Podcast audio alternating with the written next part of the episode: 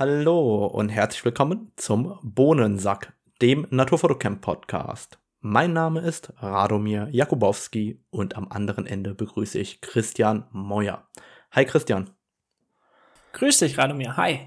Christian, du bist ja äh, 39 Jahre jung und ähm, leitest eine Agentur, die sich Digital Gravity nennt. Und wir haben das ein oder andere Projekt miteinander gemacht und ich wollte einfach mal mit dir ein wenig darüber sprechen, wie euer Alltag so aussieht, was ihr da so macht und wollte da ein wenig einsteigen in das Thema Film ähm, und das, was drumherum passiert.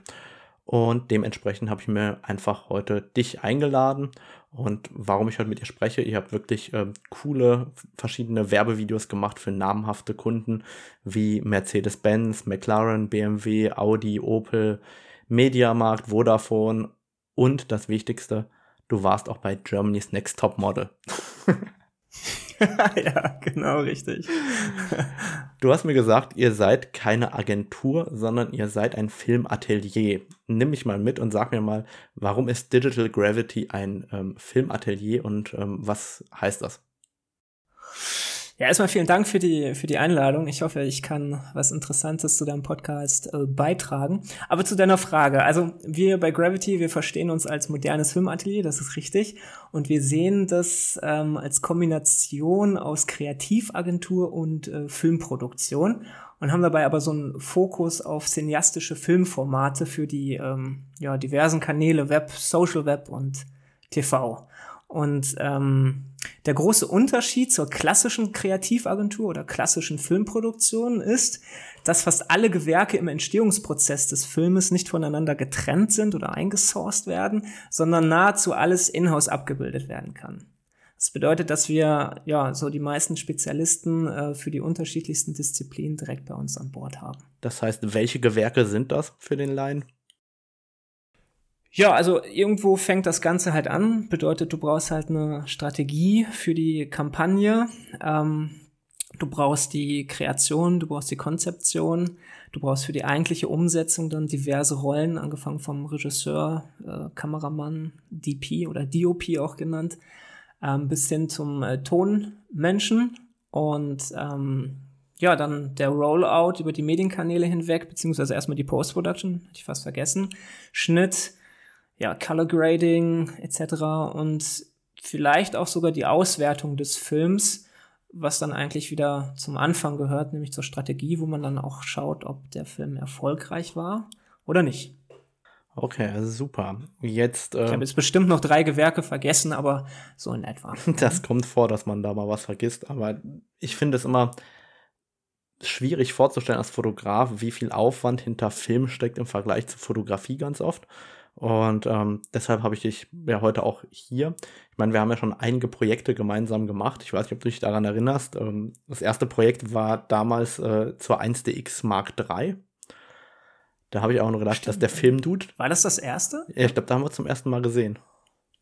Das stimmt, ja, richtig, in Köln. Ne? Genau. Und ja. dann haben wir später die ersten ähm, Online-Talks gemacht, als ähm, wie soll ich sagen, als Corona gekommen ist und geblieben ist. Mit den Livestreams, ja. Genau, exakt. die ganzen Livestreams. Und ich kann mich noch erinnern und ich habe mir nur gedacht, Alter, warum schiebt der Christian so eine Panik, dass alles gut funktioniert? du hast so oft angerufen vorher und wolltest doch dies testen und das testen. Also da war ich echt ja. äh, leicht genervt. ja, das tut mir leid. ja, ja, aber vor allem bei so einem Livestream testet man natürlich das ja, ja, kann man sich ja vorstellen, wie, wie, wie im Fernsehen, eine Live-Übertragung. Da wird natürlich alles minutiös vorher getestet und geprobt und ähm, soweit man kann halt sichergestellt, dass es dann nachher äh, bei der Übertragung halt zu keinem Problem kommt. Ja. Eben. Und das, also so, so, so sind wir zueinander gekommen. Und dann mhm. haben wir ähm, letztes Jahr ein größeres gemeinsames Projekt angegangen. Ähm, ja. Die Canon Expedition. Und wie war das denn eigentlich überhaupt?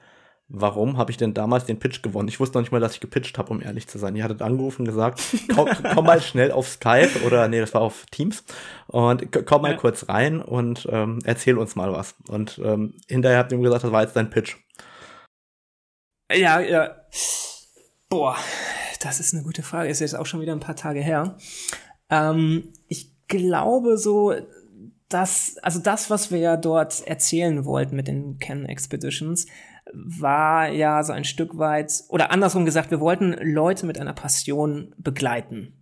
Und ähm, das hast du an der Stelle einfach sehr, sehr gut verkörpert. Und ähm, so wie du halt auch über das Thema Fotografie und äh, vor allem über die ganze Technik sprichst, kann man sehr deutlich spüren, wie viel ja, äh, Leidenschaft und Passion da halt einfach mitschwingt. Und ich glaube, ich war ja da nicht der, der einzige Entscheider dann am Ende des Tages, aber ich glaube, das war schon äh, das Ausschlaggebende. Plus die Story natürlich. Also das, was du machst, ähm, haben wir uns für den Zuschauer als sehr interessant vorgestellt. Und so war es ja dann letztendlich auch. Ähm, das war ähm, zwar ein hartes Projekt auch äh, für uns, also wir waren äh, nicht gewohnt, nachts um, ich weiß, wann sind wir aufgestanden? Um drei oder sowas, ne?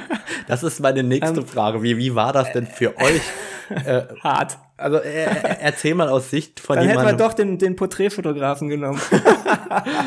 da, äh, aber jetzt erzähl mal, wie, wie ist es denn ja. für dich, der eine ganz andere Produktion gewohnt ist, der irgendwie im Studio normalerweise um 8 Uhr anfängt, wenn er früh anfängt, vermutlich zu drehen. Und ähm, wie war das denn jetzt, einen ja. Naturfotograf in den Bergen zu begleiten? Ihr habt ja ständig gesagt, ich laufe so ja. viel, ich habe das vorher noch nie wahrgenommen, dass ich mich viel bewege. Das habt ihr mir dann immer gesagt. Wie, wie war das denn, einfach mal in so eine Welt einzutauchen? Ja, also erstmal muss ich sagen, wir sind ja nicht nur im Studio, wir sind ja auch ähm, oftmals on Location und es gibt auch die Situation, dass wir dann halt doch den einen oder anderen Tag mal ein bisschen eher aufstehen müssen, weil ähm, wir arbeiten ja letztendlich ähm, mit der gleichen Technik wie, wie, wie ihr Fotografen auch, ne? Und da sind bestimmte Lichtsituationen natürlich immer von Vorteil. Aber ähm, in, in äh, ja, jeden Tag das gleiche, die gleiche Uhrzeit auf dem Wecker zu sehen, war dann doch so ein bisschen schmerzhaft. Ähm, genau, aber hat sich ja auf jeden Fall, hat sich ja auf jeden Fall gelohnt. Wie war die Frage nochmal danach? Ich, mir mir, mir ging es darum, wie einfach euer Eindruck war, in diese Naturfotografie ja, genau. einzusteigen als, als Filmer. Ja, also für uns war natürlich, wir haben ja immer ein bisschen mehr Equipment mit dabei, ne? Ähm, so mehrere Kameras hast du ja auch, logisch, habt ihr auch mehrere Objektive, aber wir haben dann äh, neben Tongerät und was weiß ich nicht alles, haben wir immer ein bisschen mehr dabei. Und äh, es war schon witzig zu sehen, wie leichtfüßig du dann halt in der Höhe ähm, ja, über, über die Berge spaziert bist und wir mit Drohne und was weiß ich nicht alles dann halt hinterher mussten. Wir mussten ja auch sehr oft ähm, dann mal anhalten und äh, dich halt wieder zurückpfeifen, weil wir gesagt haben, ja, jetzt würdest du hier normalerweise schon wieder einpacken und weitergehen, aber wir brauchen das nochmal bitte aus einem, aus einem anderen Winkel, eine andere Perspektive und wenn wir das dann haben, dann machen wir es nochmal, weil dann wollen wir auch nochmal mit der Drohne äh, kurz das Ganze aufzeichnen, damit wir einfach schön viel Abwechslung nachher im Schnitt haben. Ähm, das war schon war spannend und normalerweise gibt es ja bei uns ein, ein Drehbuch, äh, dem man dann halt äh, folgt und dann ist auch da alles minutiös geplant. Ähm, das konnten wir ja jetzt nicht in Gänze machen, sondern wir mussten uns ja so ein bisschen darauf einstellen, dass wir darauf eingehen, was wir was wir halt vorfinden werden. Ne? Also angefangen vom Wetter bis hin zu den Tieren, die uns dann nachher vor die Linse kommen oder halt auch nicht. Und da wir uns ja dann auch in einer größeren Gruppe bewegt haben, war das natürlich schwieriger, als wenn du dann alleine unterwegs bist.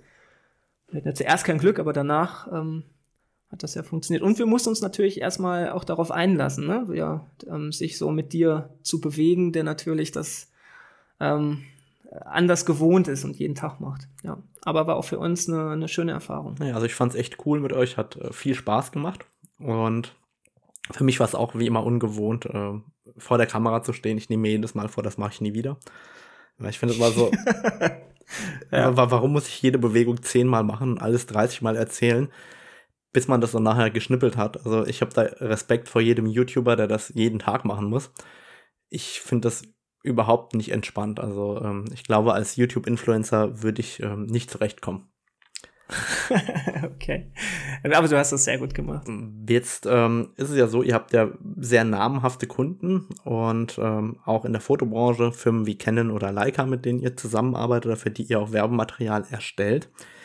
Wie seid ihr denn überhaupt gestartet oder wie kommt man denn überhaupt dahin? Ich meine, ähm, du stehst ja nicht morgens auf, sagst, ich äh, nehme die Kamera in die Hand und suche mir jetzt äh, so coole Kunden. Wie, wie ging das denn vonstatten?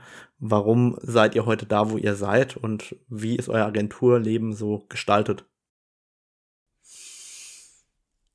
Mm, ich glaube, da müsste ich ein bisschen, ein bisschen ausholen. Ähm, also das Ganze ist gestartet bei mir eigentlich, wenn ich mich jetzt zurückerinnere, so, ich glaube mit 16, 17 ungefähr. Ähm, da war ich schon immer sehr interessiert, so an Special Effects und, und Animationen und so den ganzen Kram. Und damals ähm, habe ich das eigentlich ausgelebt in, ähm, die Älteren werden das vielleicht noch kennen, äh, Macromedia Flash. Weiß nicht, kennst du das noch? Ich kenne das tatsächlich nicht Diese mehr. Web-Animationstechnologie, Plugin, was auch immer, muss man im Browser erstmal ein Plugin runterladen, damit man dann halt irgendwie was hat be äh, bewegen können. Ähm, ja, und Photoshop und sowas, ne? Ähm, damals gab es noch, wie hieß das nochmal? Corel Photo Paint, glaube ich. Okay. Ja, genau, richtig. After Effects und so weiter.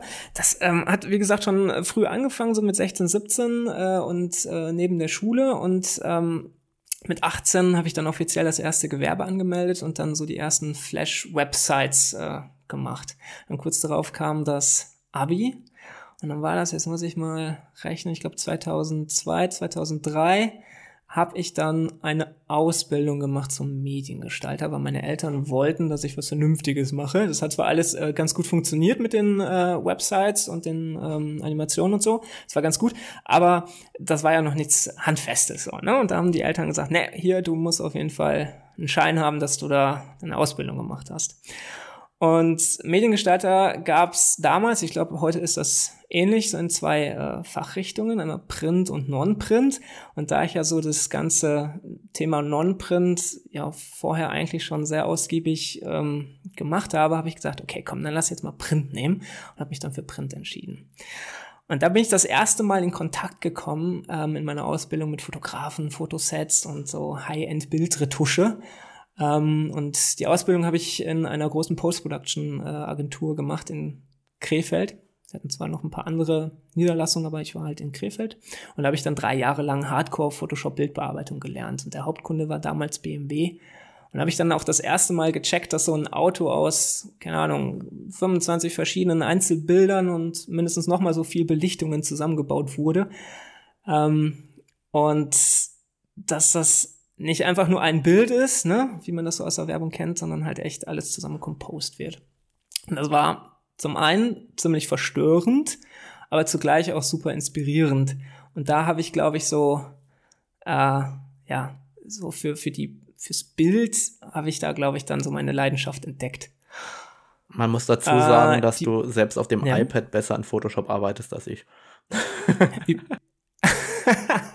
ja, das sind doch so ja, so aus der Zeit, ja, das stimmt. Ähm, ja, also Ausbildung war eigentlich sehr monoton, ne, weil ich halt die ganze Zeit nur Bildbearbeitung gemacht habe, aber ähm, ich konnte halt auch sehr stark mein ähm, Know-how so über die digitale Bildbearbeitung, so Farbharmonien, Wirkung von Farben etc. aufbauen, mir aneignen. Ja, und wie ich schon äh, gesagt habe, bin ich da auch das erste Mal in Kontakt äh, mit der Welt der Fotografen äh, gekommen, sondern für BMW so Sets in Südafrika, in Kapstadt oder auch in Spanien. Und ja, nebenbei war ich halt auch immer noch selbstständig, ne, mit den ganzen witzigen Flash-Websites und so.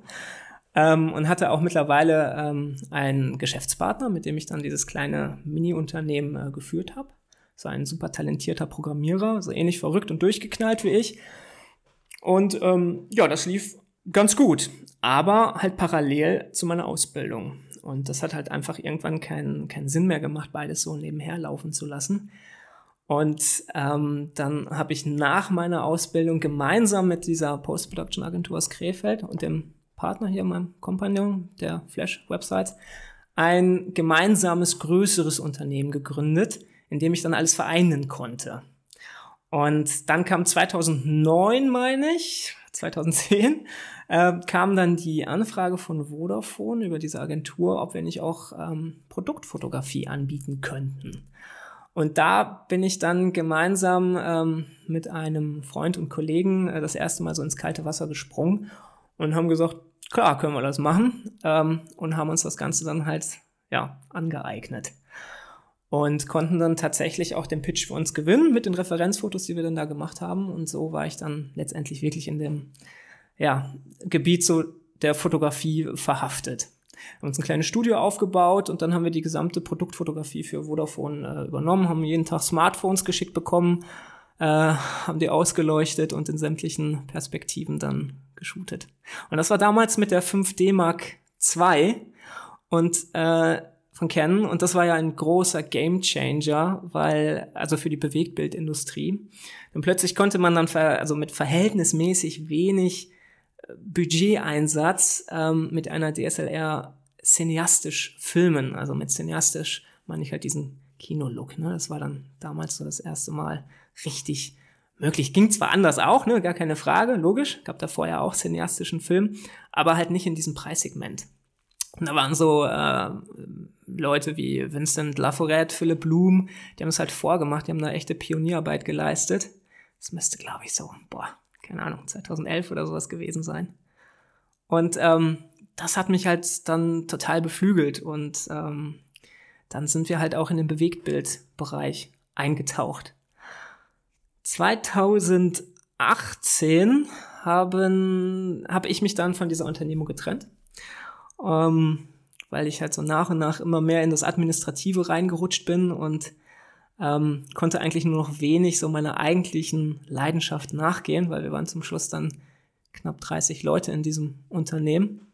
Und äh, dieses Unternehmen war wiederum in dem in der großen Agentur eingebettet mit knapp 250 Mitarbeitern. Und das war dann halt irgendwann zu viel. Genau, und deswegen habe ich dann mit dem Stefan, den kennst du ja auch, meinem besten Kumpel, äh, zusammen äh, erneut ein Unternehmen gegründet. Und das ist halt Digital Gravity, was sich dann ausschließlich mit dem Bereich der Filmproduktion beschäftigt, aber dann halt eher diesen Boutique-Gedanken Gedanken, äh, verfolgt. Ja, und so ist dann Gravity entstanden und mittlerweile sind wir zwar auch knapp 20 Leute, aber dadurch, dass wir sehr fokussiert auf diesem einen Thema unterwegs sind, ähm, und eine komplett andere Struktur haben, ist es dann doch was, was anderes.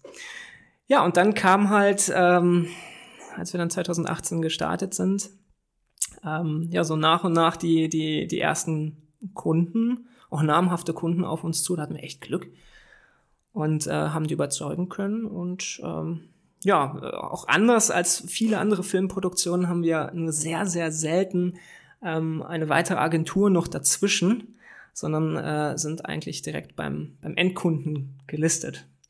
Und ja, deine Frage war ja, wie, wie, wie kommt man dann halt an, an die Kunden? Das ist, also natürlich pitcht man das ein oder andere, aber es ist halt auch sehr, sehr viel einfach so ein Nasengeschäft. Ne? Also die Leute, die wollen halt einfach auch mit dir zusammenarbeiten, weil du A, natürlich gute Qualität ablieferst, klar, das ist halt ein Muss, aber weil sie dann vielleicht auch irgendwie gerne mit dir zusammenarbeiten. Ich glaube, das, das kennst du auch von deinen Kunden, ne? weil denen deine Nase dann halt irgendwie gefällt und die es dann halt gerne machen. Und dann gibt's halt auch viel Mund-zu-Mund-Propaganda und so haben wir dann unser Kundenportfolio Step by Step aufgebaut.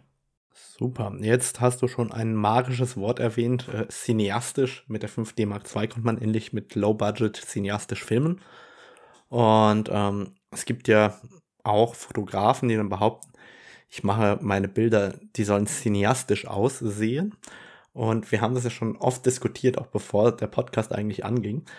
Was ist denn überhaupt ein cineastischer Bildlook? Weil da scheiden sich ja so ein bisschen die Geister, aber du sagst ja selber, wir machen einen cineastischen Bildlook, dann solltest du auch beschreiben können, was denn dahinter steckt. Vielleicht kannst du ja auch später uns irgendwie ein Video von drei Minuten von irgendwas schicken, wo du sagst, hier sieht man besonders gut diese cineastische Anmutung. Was, was bedeutet das überhaupt? Ja, also ich glaube, ich glaube, das ist nicht wirklich definiert, ne, was, was so Cineastik ist oder ein cineastischer Bildlook. Ich glaube, letztendlich könnte man das sehr gut beschreiben mit, mit, mit einem wertigen Look oder, oder Kino-Look, weil man da sehr oft natürlich dann auf teure Linsen mit teuren Kamerasystemen dann halt äh, referenziert. Ähm, und letztendlich ist es aber irgendwie ein Zusammenspiel von sehr, sehr vielen Faktoren. Also ich habe manchmal das Gefühl, wenn man ähm, eine, eine, eine Filmkamera hat ähm, oder ein, ja, eine, eine Fotokamera hat, die auch eine Filmfunktion hat, dass das Bild sehr oft digital wirkt. Es ist äh, vielleicht an manchen Stellen zu scharf ähm, oder die Farben sind vielleicht auch so ein bisschen überzeichnet. Vielleicht fehlt auch hier und da ein bisschen äh, Dynamik im Filmmodus. Ähm, das alles spielt halt irgendwo zusammen, ähm, dass man oder dass der Zuschauer sehr subtil in der Summe bemerkt, ja, das ist ein, ein wertiges Bild. Also wenn, wenn ich mich fragen würde an der Stelle, was, was, was ist ein wertiges Bild? Ich glaube, ähm, dass, dass man einen schönen Verlauf von Schärfe in die Unschärfe hat. Das ist, glaube ich, so der, der erste Punkt. Ähm, eine, eine gute Jetzt würde ich halt wieder sagen, cineastische Ausleuchtung, ne? Also es ist zum Beispiel halt nicht so viel Licht aus der Kamerarichtung, ähm, vielleicht eher ein natürliches Licht, ähm, gar nicht zu sehr irgendwie angeleuchtet und übertrieben irgendwo Spitzen gesetzt. Also das ist, glaube ich, extrem wichtig. Dann die Farben sind vielleicht auch nicht so extrem poppig, ne? Äh, überzeichnet. Ähm, ein Highlight Roll-Off, ne? also ein, ein schöner Übergang von, von den sehr hellen Bildstellen in die äh, mittleren Bereiche, auch in den dunklen Bereichen, in den Schattenbereichen habe ich vielleicht noch äh, Zeichnungen mit drin. Egal, ob das jetzt ein, ein Low-Contrast-Bild ist oder, oder doch sehr viel Kontrast hat.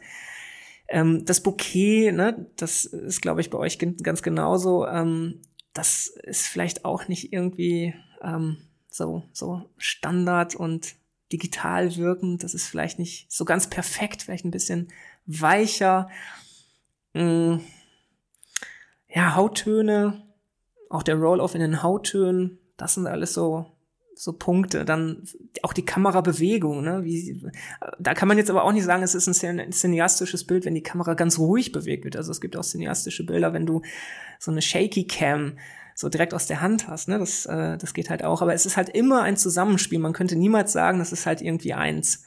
Aber ja, sehr, sehr stark auf jeden Fall ähm, auch die, die, das Licht, ne? wie, wie beleuchtet wird. Verändert sich das eigentlich über die Jahre? Ich meine, cineastisch heißt ja, wenn man es ganz salopp übersetzt, es ist ja angelehnt daran, was im Kino, im Cinema zu sehen ist. Mhm. Wenn jetzt, wenn ich mir die Filme von 1980 anschaue und heute, da sind ja doch Unterschiede von Color Grading bis hin zum äh, Bokeh, unterscheidet sich das ja einmal komplett voneinander. Heißt das, dass sich dieser cineastische Look auch verändert über die Jahre?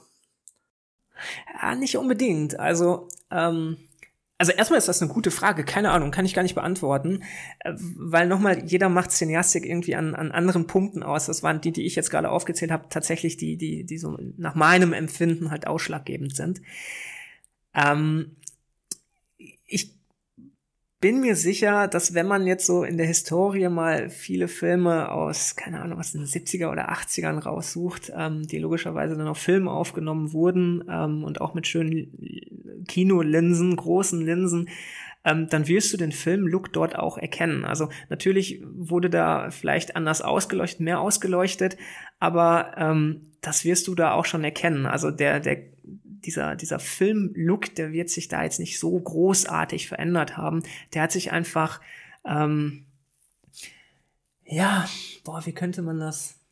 Der hat sich erweitert, würde ich sagen. Also wenn du heutzutage ähm, dir Produktionen auf Netflix und Co. anschaust, die sind ja schon alle immer mit, also ne, haben wir alle ein sehr, sehr wertiges Bild schon.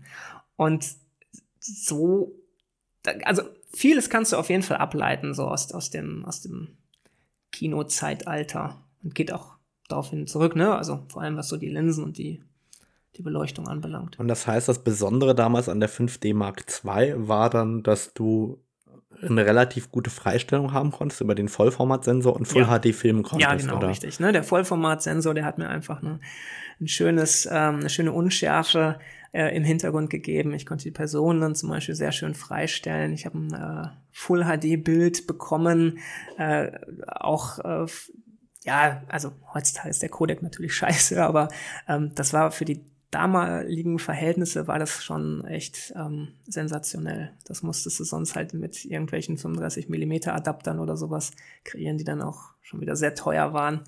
Oder großen Filmkameras, ne? Aber so ähm, vor allem sehr erschwinglich. Und dadurch, dass du dann eine kleine Kamera hattest, ne, ähm, du musst dir auch vorstellen, die Filmkameras, die waren damals viel, viel größer und unhandlicher. Wenn du dann irgendwie eine Fahrt machen wolltest auf einen ähm, Protagonisten zu oder halt irgendwie eine große offene Szene hattest und du wolltest eine Dollyfahrt machen, das war halt alles irrsinnig groß und du musstest super viele Menschen haben, die dann, keine Ahnung, den Kran bewegen, die Dolly schieben oder, oder, oder. Und plötzlich hast du eine Kamera, die irgendwie, keine Ahnung, zwei Kilo oder sowas äh, wiegt mit Objektiv. Ähm, und du kannst so einen ganz kleinen Slider nehmen. Das, kurz danach gab es ja so eine Inflation an, an, an Slidern. Überall gab es so, so Kameraslider äh, zu, zu kaufen und die wurden auch äh, überall eingesetzt. Aber ähm, das hatte auch einen Grund, weil es auf einmal möglich war. Ne? Dann kamen irgendwann äh, die Drohnen. Auf einmal konntest du halt äh, äh, Copter nehmen und nachher dann halt Drohnen, wo du dann äh, halt äh, leichte ähm, DSLRs drunter hängen konntest. Das war ja alles überhaupt nicht möglich, weil es viel, viel kleiner und erschwinglicher war. Und das hat so eine richtige Revolution angestoßen. Und dann natürlich auch die ganze Thematik wie Ronin und Slider, die ja dann ermöglichen, dass man auf einmal Kamerafahrten machen kann, die vorher überhaupt nicht vorstellbar waren. Absolut, ja. Erklär mal vielleicht noch ganz kurz, was ist denn ein Ronin oder ähnliches überhaupt? Also Ronin ist äh, von dem chinesischen Hersteller DJI ein, ähm, ein Gimbal ähm, oder zu Deutsch Stabilisierungssystem, ähm, was mit so bürstenlosen Motoren, drei Stück, eins, zwei, drei, ja genau, drei Stück, deine Kamera stabilisiert. Ähm, und zwar mechanisch. Ne? Also es ist jetzt halt nicht irgendwie digital nachträglich stabilisiert, sondern mechanisch. Und hält die Kamera sozusagen immer in der Waage oder du hast so einen kleinen Joystick noch dran und dann kannst du die noch bewegen oder du kannst es von einem weiteren Operator noch bewegen lassen, während dann ein Kameramann zum Beispiel nur die Kamerafahrt macht. Genau, das macht ein, das macht ein Gimbal oder ein Ronin. Das gibt's für die ja, unterschiedlichsten ähm, Kameragrößen, also von so kleineren ähm, äh, spiegellosen oder DSLRs, bis hin ähm, halt auch für, keine Ahnung, zum Beispiel eine große Kinokamera, so eine Ari oder so eine Red gibt's dann halt so ein Ronin 2. Jetzt kommst du ja. Also, aber DJI ist nicht der einzige Hersteller, gibt es natürlich noch viele andere. Jetzt kommst du sozusagen zum Mythos Ari oder Red. Und ich glaube, die meisten Fotografen ähm, kennen, wenn dann überhaupt die Red, weil dort konnte man ja immer die Bajonette einfach ähm, umschrauben und die Canon-Linsen dran flanschen und dann konnte man probieren, Highspeed zu filmen und die Bilder daraus auch rauszunehmen, um hohe Serienbildgeschwindigkeiten zu erreichen vor einigen Jahren.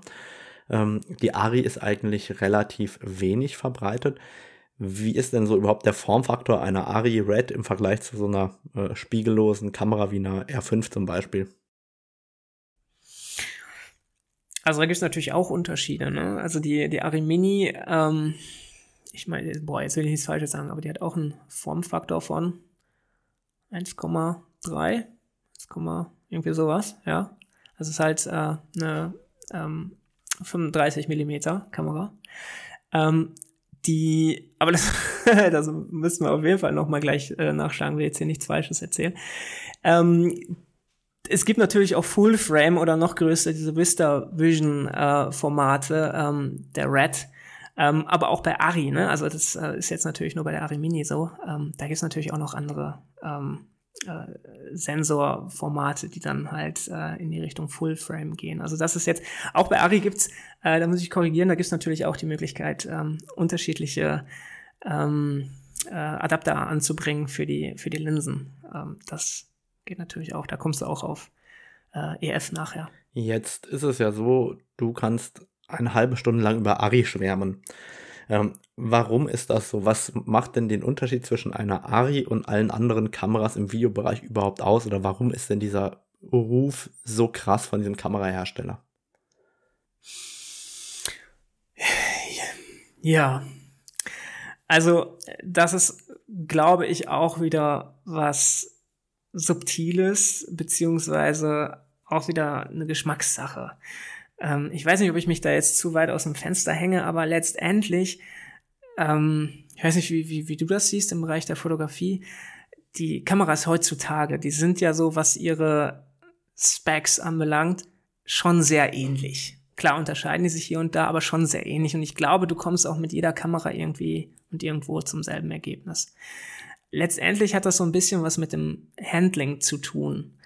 Ähm, sicherlich auch, ähm, und das ist dann vielleicht doch irgendwo so ein kleiner Unterschied, ähm, den ich meine, für mich erkannt zu haben, äh, warum ich mich zum Beispiel fürs, fürs Ari-Lager entschieden habe ähm, mit dem Team.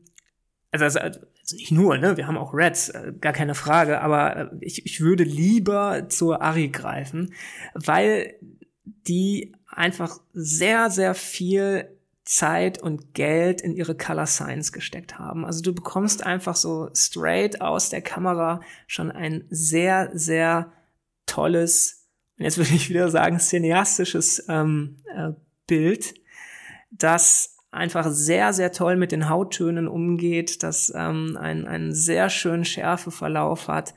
Ähm, das ist einfach, ähm, auch was die Farben anbelangt, einfach schon sehr nah an dem, was, was ich mir wünsche für meinen, für meinen ähm, ja, Bildlook. Das macht die Red aber auch, aber halt auf eine ganz andere Art und Weise.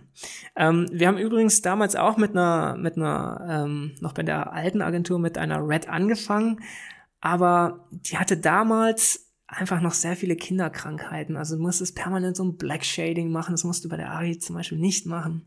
Ähm, du, die hat sich super oft einfach runtergefahren. Und wenn du irgendwie mit 30 Leuten an so einem Filmset stehst und dann fährt sich deine Kamera auf einmal runter und ist für die nächsten, weiß ich nicht, 10 Minuten einfach nicht mehr erreichbar, das also dein Kunden macht das extrem nervös und äh, mich so als verantwortlichen äh, DP am Set natürlich auch. Und es kostet richtig Geld. und es kostet richtig Geld, gar keine Frage, richtig. Oder ich weiß nicht, kennst du das, wenn du so ein altes Smartphone irgendwie, keine Ahnung, von, den, von der Oma in der Hand hast und äh, du tippst drauf und erst so 0,5 Sekunden später hat das Smartphone dann so eine Reaktion da, boah, da krieg ich die Krise bei. Und das war auch bei der Red. Die hatte halt alles so mit so einem Touchscreen und du musstest überall drauf tappen und das war alles irgendwie so ein bisschen lahm und äh, das, das hat irgendwie genervt. Und ähm, die Ari, die hatte einfach ähm, Knöpfe an der Seite und du hast drauf gedrückt und hast einfach gesehen, okay, alles klar, ähm, Ari gibt's auch schon seit äh, über 100 Jahren. Äh, die, die haben einfach ihre ganze Erfahrung immer wieder verbessert und weiter gedacht und die sind einfach battleproofed. Und das hat am Ende des Tages dann halt irgendwo dazu geführt, dass wir gesagt haben, komm, jetzt gehen wir auch auf, auf Ari. Okay, für alle, die äh, nicht wissen, wo wir uns da bewegen, ich glaube, so der Einstieg bei Ari liegt irgendwie bei 30.000 bis 50.000 Euro für eine Kamera ohne Objektiv, richtig? Ja, genau. Okay, und nach oben wie immer offen. Ähm, auch natürlich, was das Licht angeht, da gibt es ja auch hervorragende Produkte von Ari. Ähm, Jetzt ist es ja so, dass es nicht nur auf das, womit gefilmt wird, ankommt, sondern natürlich auch auf die Linsen. Und ähm, du hast mir mal unglaublich viel von anamorphen Linsen erzählt. Als Fotograf begegnet man anamorphen Linsen eigentlich fast gar nicht. Es gibt jetzt erste, ich nenne es mal günstige chinesische anamorphe Linsen, ich glaube für 2.000, 3.000 Euro das Stück, als äh, sozusagen für die Spiegellosen zum Filmen. Aber was hat es denn mit anamorphen Linsen auf sich? Ähm, was können die besser oder was machen die anders als ein normales Objektiv? Ja, also du kannst nicht sagen, eine, eine anamorphe, anamorphotische Linse ist grundsätzlich besser als eine sphärische Linse. Du erzeugst auch einfach wieder einen, einen Film Bildlook. Ähm, die Anamorphoten, die haben ähm, eine, eine ovale ähm, äh, ähm, ähm, ähm, Linsenöffnung, ja, und die, boah, wo fange ich denn an? Ohne dass das jetzt zu technisch wird. Mach ruhig, ähm, die sind das von mir gewohnt, meine Zuhörer. okay, alles klar. Ähm, und dadurch musst du zum Beispiel mit einem 4 zu 3 Sensor ähm, aufnehmen. Und nachher wird dieses ähm, Bild, damit es dann halt wieder rund wird, auseinander ges ges gestretched. So müsste man sich das ungefähr vorstellen. Das heißt, du bekommst auf jeden Fall ein, ein, ein breiteres Bild und ähm, das hat so ja sehr viel ähm, charakteristische Merkmale. Das kennt man zum Beispiel vor allem auch aus dem Kino, wenn man mit so einer Taschenlampe zum Beispiel in die Linse rein leuchtet, dann hat man diesen, diesen horizontalen Lichtbalken mit drin. Wird auch manchmal digital erzeugt, wenn man mit sphärischen Linsen gedreht hat. Manche sphärischen Linsen können das mittlerweile auch mit Adaptern und so weiter. Aber ähm, das ist so ganz typisch für, für Anamorphoten. Das Bokeh im Hintergrund, wenn du da so Lichtpunkte hast, das ist halt auch nicht äh, rund, so wie bei sphärischen, sondern das ist dann so auch oval nach, äh, ähm, nach oben, nach unten gestretched. Ähm, du hast auch das Gefühl, dass ähm, deine Schärfeebene, wenn du da einen Protagonisten zum Beispiel hast, der kommt so so ein bisschen dreidimensional schon so aus dem Bild raus. Also er hat einfach eine viel ähm, ähm, bessere Trennung so zum zum Hintergrund. Und wenn du eine sehr offene Linse hast, dann ähm, es geht hier gerade mein Drucker an, so ein Reinigungsprogramm. ähm, sorry. Ähm, wenn du zum Beispiel eine sehr ähm, eine sehr weitwinklige anamorphotische Linse hast, dann siehst du auch wirklich ähm, so die, die Wölbung nach links und rechts. Und wenn du dir jetzt auch eine etwas ältere Linse nimmst, so eine ältere Kinolinse, die sind ja alle handgemacht, ähm, nicht digital erzeugt von, von, von, von Rechnern. Die, die ist einfach ähm, nicht perfekt. Ja, die hat vielleicht man, manche Schärfebereiche, die sind nicht so wirklich scharf, sind so ein bisschen schwammig, aber das macht einfach so die Seele von dem, von dem Bild aus und hat so einen ganz eigenen Charakter. Und das gefällt mir sehr gut. Also ich äh, setze gerne anamorphotische Linsen ein, vor allem wenn man so im, ähm, wenn man nicht viel beleuchtet und so sehr viel Available Light hat, ähm, kannst du trotzdem einen sehr, sehr schönen Look erzeugen. Und das ist typisch, ne, dass du halt, äh, wenn du jetzt zum Beispiel ähm, auf einem 16 zu 9 ähm, Bildschirm dir dann halt das, äh, den Film anschaust, ne, dass du dann halt oben und unten diese schwarzen Balken hast und das ist dann so ein Widescreen-Format. Das ist auch nochmal einfach ein bisschen mehr Kino-Look, Kino-Feeling.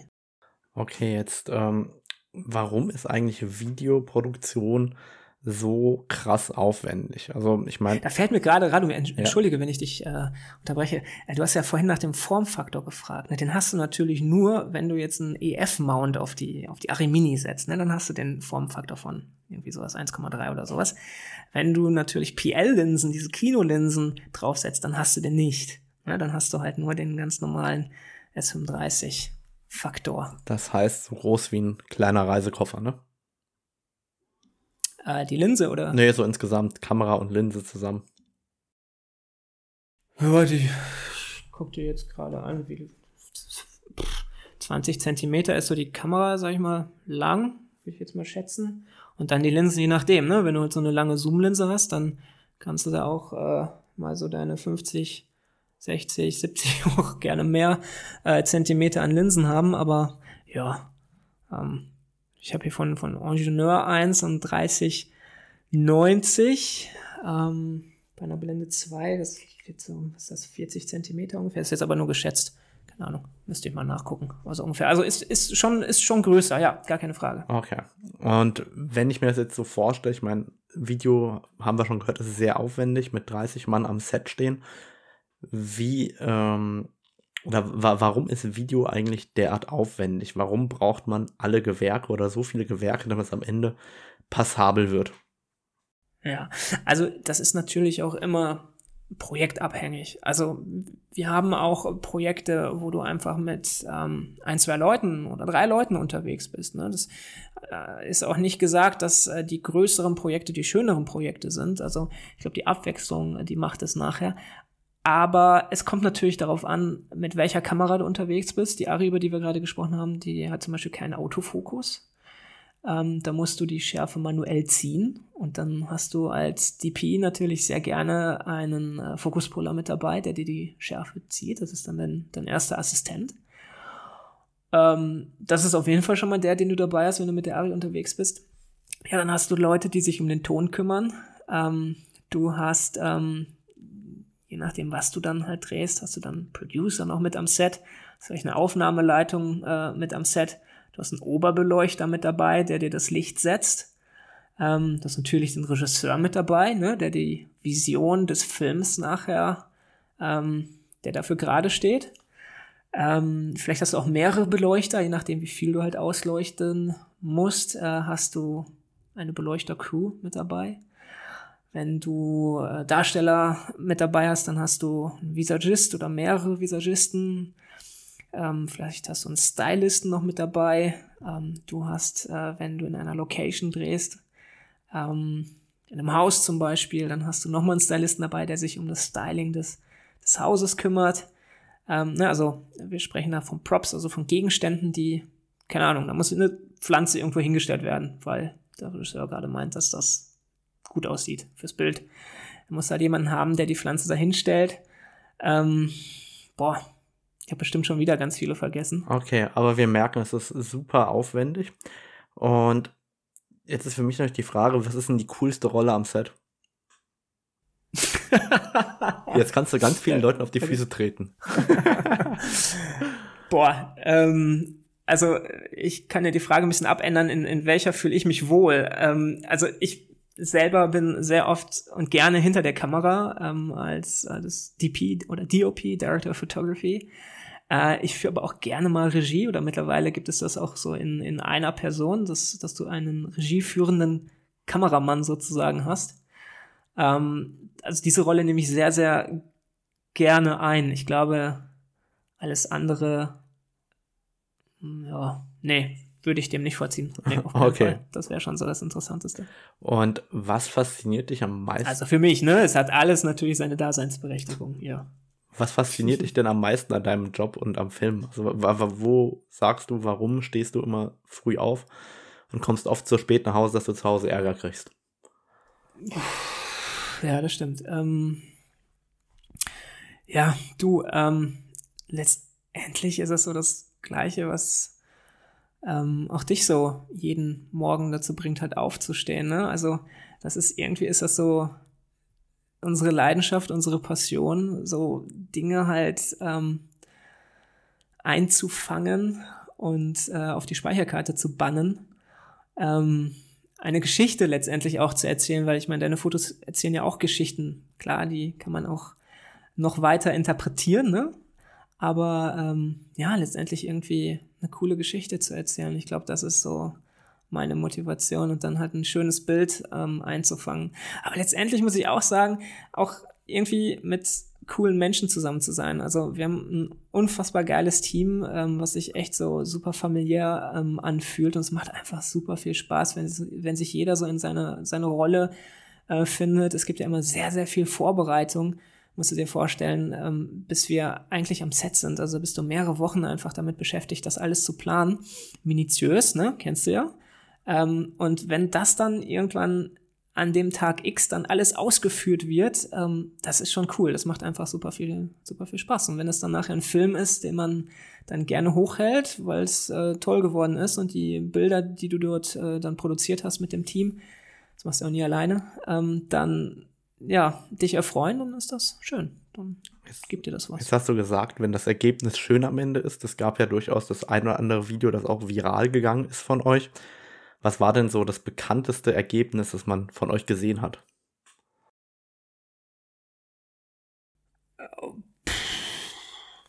Also ich glaube, du spielst da auf diese ähm, Szene in dem Treppenhaus ne, von Veridos äh, an, die viral gegangen, sehr viral gegangen ist. Ähm, ich, also ich könnte jetzt nicht sagen, welcher Film irgendwie. Das ist auch wieder so eine Frage, was ist denn ein erfolgreicher Film? Das ist auch eine reine Definitionssache. Also für mich persönlich ist ein erfolgreicher Film ein Film, der einfach so meinen Geschmack trifft, ne? Wo, wo der Bildlook geil ist, wo so alles irgendwie stimmig ist. Man verbindet ja, wenn man auch selbst bei der Entstehung mit dabei war, immer sehr, sehr viel auch ähm, mit diesem ganzen Entstehungsprozess. Ähm, das ist für mich ein erfolgreicher Film. Ähm, die Kunden würden sagen, das ist zum Beispiel ein erfolgreicher Film, wenn der halt ähm, irgendein KPI erfüllt, also wenn der, keine Ahnung, mehr Abverkauf äh, erzielt. Scheißegal, wie der aussieht. Also das ist eine reine Definitionssache. Dann aber fragen wir umgekehrt, wann warst du denn das letzte ja. Mal so richtig geflasht von eurem Endergebnis? Wo du gesagt hast, boah, das war mal Positiv. wieder richtig geil. Mm. Ach, ähm, du, wir waren, wir waren äh, für einen Kunden waren wir in Dubai in der in der Wüste und sind da mit einem mit einem äh, Pferd durch die Wüste galoppiert. Also ich nicht, ich habe das nur gefilmt. Ähm, das war schon cool. Ähm, dann so im, im Sonnenuntergang so die letzten Sonnenstrahlen einzufangen ähm, und das Pferd galoppiert dann dort äh, über die Sanddünen. Das war schon äh, irgendwie cool. Und wenn du das dann nachher das erste Mal siehst, wenn es dann aus dem Schnitt kommt und ähm, die eine geile epische Musik noch drunter geschnitten ist und das alles zusammenfindet, ähm, das ähm, ja, ähm, den letzten Mediamarkt-Film ist eigentlich äh, auch ganz cool. Wie oder wann freut man sich denn in eurem Bereich? Also ich freue mich ja, wenn ich das Bild im Kasten habe. Also wenn ich jetzt das Bild gemacht habe und ich weiß, das war richtig geil, dann freue ich mich ja, bevor ich überhaupt das Bild in groß gesehen habe, ja, bevor ich es bearbeite. Ja auch. Das ist auch manchmal, also manchmal freust du dich auch und dann kommst du nach Hause und denkst dir, hm, doch nur normales äh, Bild geworden oder eine normale Sequenz geworden. Aber also es gibt ganz oft Situationen, wo wir dann halt irgendwie ähm, Cut rufen oder der Regisseur ruft Cut und dann wird laut gejubelt, weil halt irgendwie was funktioniert hat. Ne? Also du musst das ja auch oft vorstellen, dass das äh, Ganze so ist wie so ein äh, Theaterstück. Und wenn das dann so alles ähm, cool funktioniert hat und reibungslos geklappt hat, dann, ähm, dann wird auch laut gejubelt. Das ist so das erste Mal und das äh, zweite Mal dann bestimmt auch irgendwie ähm, ja, wenn man so im Schnitt sitzt und ähm, dann so Bild und Ton Hochzeit feiern und alles kommt zusammen und ähm, du siehst halt, ähm, wie das alles zusammenwirkt. Das ist dann auch nochmal toll. Aber du hattest ja vorhin, die, die Frage habe ich dir nicht richtig beantwortet, äh, gefragt hier wegen äh, diesem ähm, viral gegangenen ähm, Teil eines Films. Da haben wir in New York gedreht für einen Kunden und ähm, wir haben die Szenen so aneinander gelegt und haben gemerkt, irgendwie fehlt da was. Das ist, irgendwie, das braucht mehr Pep. Und haben äh, für einen Übergang von zwei Bildern, also da kam der Darsteller aus seinem Apartment raus und äh, der Anschluss war dann draußen auf der Straße. Und wir wollten irgendwie einen coolen Übergang finden, wie wir zeigen, wie er aus seinem Apartment rauskommt und dann auf die Straße läuft. Und da hatten wir dann am Vorabend die Idee, ey, was ist denn, wenn wir die Kamera, und das war auch die Ari damals, ähm, auf einem Gimbal, auf einem Ronin 2, einfach mit einem Seil im Treppenhaus runterlassen. Und äh, wenn der Protagonist dann so äh, ringsrum, ne, so um die Kamera herum, äh, dieses Treppenhaus noch unten läuft, dann verfolgen wir den Protagonisten aber wir fliegen nicht auf der Treppe hinterher, sondern ja, so. Das heißt, dazwischen, ne? Das heißt, wir lassen die, die 100.000 Euro Kamera am Seil durchs ja. Treppenhaus, durchs Treppenhaus fliegen. Ja, ja. Ja, genau, richtig. Und äh, so sah das natürlich auch aus. Also wir hatten natürlich noch mit zwei Leuten, ähm, zwei weiteren Leuten die, die Kamera gesichert, aber das sieht man nicht auf diesem, wir hatten so ein kleines, das hatte der Kunde dann ähm, äh, gedreht mit seinem Handy, äh, wie wir die Kamera darunter lassen. Und ähm, man sieht nur, wie ich die Kamera äh, halt runterlasse mit dem Seil und ähm, sieht nicht, dass da dahinter noch zwei Leute stehen und äh, das auch nochmal sichern. Also sie war relativ gut gesichert. Aber ähm, wenn du dir den Film anschaust, dann ähm, stellt sich auch derjenige, der jetzt nicht so firm ist mit, die, mit der ganzen äh, Filmtechnik, die Frage, äh, ähm, okay, wie haben die das denn jetzt gemacht? Äh, was ist das für ein, für ein Trickshot? Genau. Und das haben wir gepostet und ähm, ja, das ist dann relativ schnell viral gegangen und ähm, ja, wurde millionenfach geteilt. Ach ja, das ist doch geil, wenn man dann so eine Idee hat und es dann viral geht und alle anderen Videografen das feiern, was man da produziert hat. Jetzt nochmal ganz kurz zurückkommend darauf, wie du angefangen hast. Du hast gesagt, du durftest eine Ausbildung machen. Deine Eltern haben gesagt, Mensch, Junge, mach mal was Vernünftiges. Ähm, genau. Was würdest du denn heute jungen Leuten sagen, die irgendwie Abi gemacht haben oder ein bisschen weiter sind und jetzt feststellen, dass Videografie, Ton, Filmen, wie auch immer, genau ihr Ding ist? Sollen die was Vernünftiges machen? Wie kommen die da rein? Was würdest du denen empfehlen heute?